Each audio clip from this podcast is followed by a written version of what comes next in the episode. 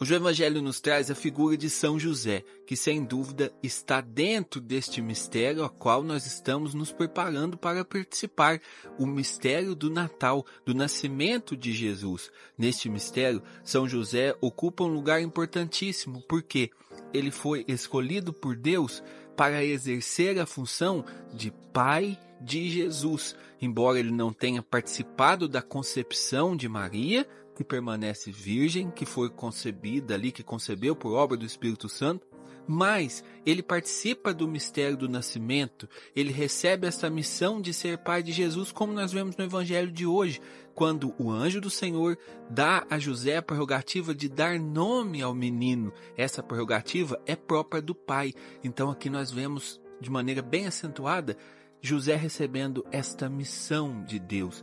E José é um grande homem, um grande santo.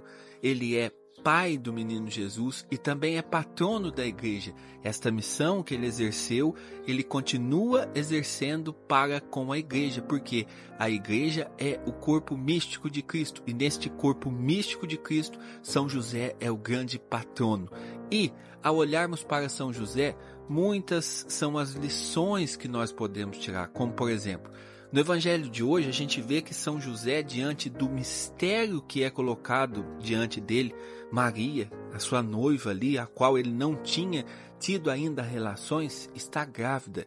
Diante desse mistério, São José decide deixar Maria. Algumas pessoas acham assim que José ficou desconfiado, né? Falou assim: ah, essa mulher aí pulou a cerca e foi embora. Mas não tem nada a ver. São José nos ensina os padres da igreja, ele sabia da santidade de Maria, ele sabia que Maria era esta mulher pura. E diante desse mistério, nos ensina os padres da igreja que José, se achando pequeno, decide deixar Maria, por não entender o que estava ali acontecendo, mas ter a certeza de que o que estava acontecendo era uma obra de Deus. Então ele decide deixar Maria. Mas aqui vem a beleza do evangelho de hoje, um grande ensinamento que São José nos traz. São José traçou o seu plano. São José tinha o seu ideal pronto ali na sua cabeça, que era se afastar de Maria, se afastar daquele mistério. Mas, avisado pelo anjo em sonho, José não pensa duas vezes em mudar o seu desígnio e obedecer a Deus. Esse é o grande ensinamento que o evangelho de hoje nos traz. Esse é o grande ensinamento que São José nos dá. Gente, nós temos na nossa vida duas opções. Ou nós procuramos fazer a vontade de Deus, ou nós vivemos segundo os nossos desejos, segundo a nossa vontade. E nesta escolha, a escolha correta é a escolha de São José.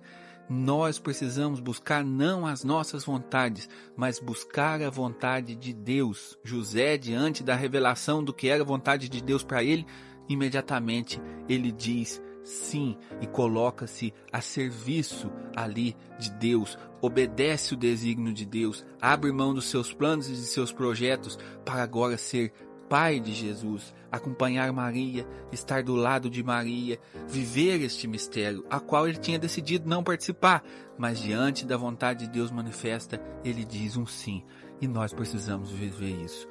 Não busque na sua vida seguir as suas vontades. Não busque fazer as coisas segundo o que você quer, o seu desejo. Não.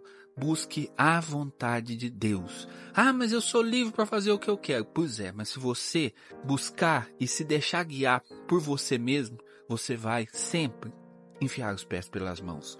Quando nós somos conduzidos por Deus, quando nós buscamos a vontade de Deus, nós estamos buscando aquilo que é o melhor para nós. Não tenha dúvida entre a sua vontade e a vontade de Deus, fique com a vontade de Deus.